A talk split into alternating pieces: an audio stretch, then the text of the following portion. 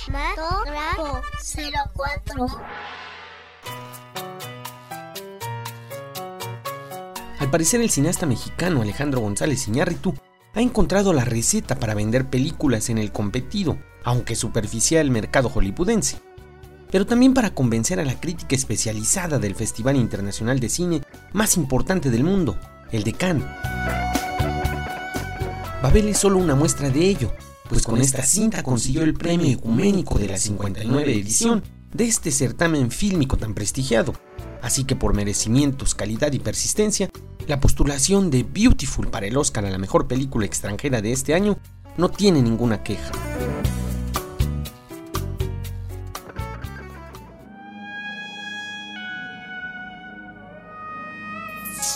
Por otra parte, tampoco hay mucho que reclamar si damos un vistazo a la nominación de El Infierno, del fantástico Luis Estrada, cinta que de acuerdo con la Academia Mexicana de Artes y Ciencias Cinematográficas ha sido designada para contender por el Goya en España.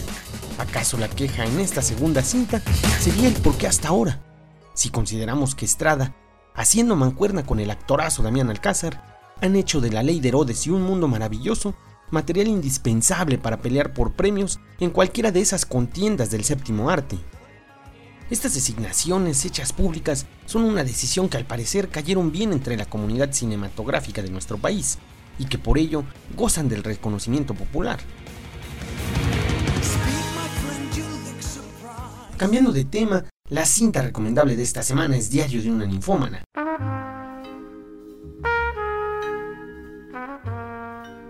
Aunque el título de la cinta española dirigida por Cristian Molina y basada en el bestseller del mismo nombre de Valerie Tatsu puede espantar a propios y extraños, sin embargo no resulta tan escandalosa como podría usted imaginar.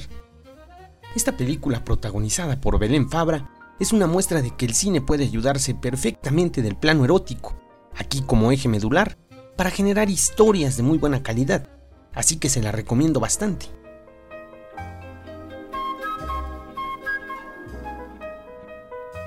En el argumento se muestra cómo entre las crecientes experiencias sexuales de una mujer se esconden el amor, la miseria, la desilusión y el poder en su máximo esplendor.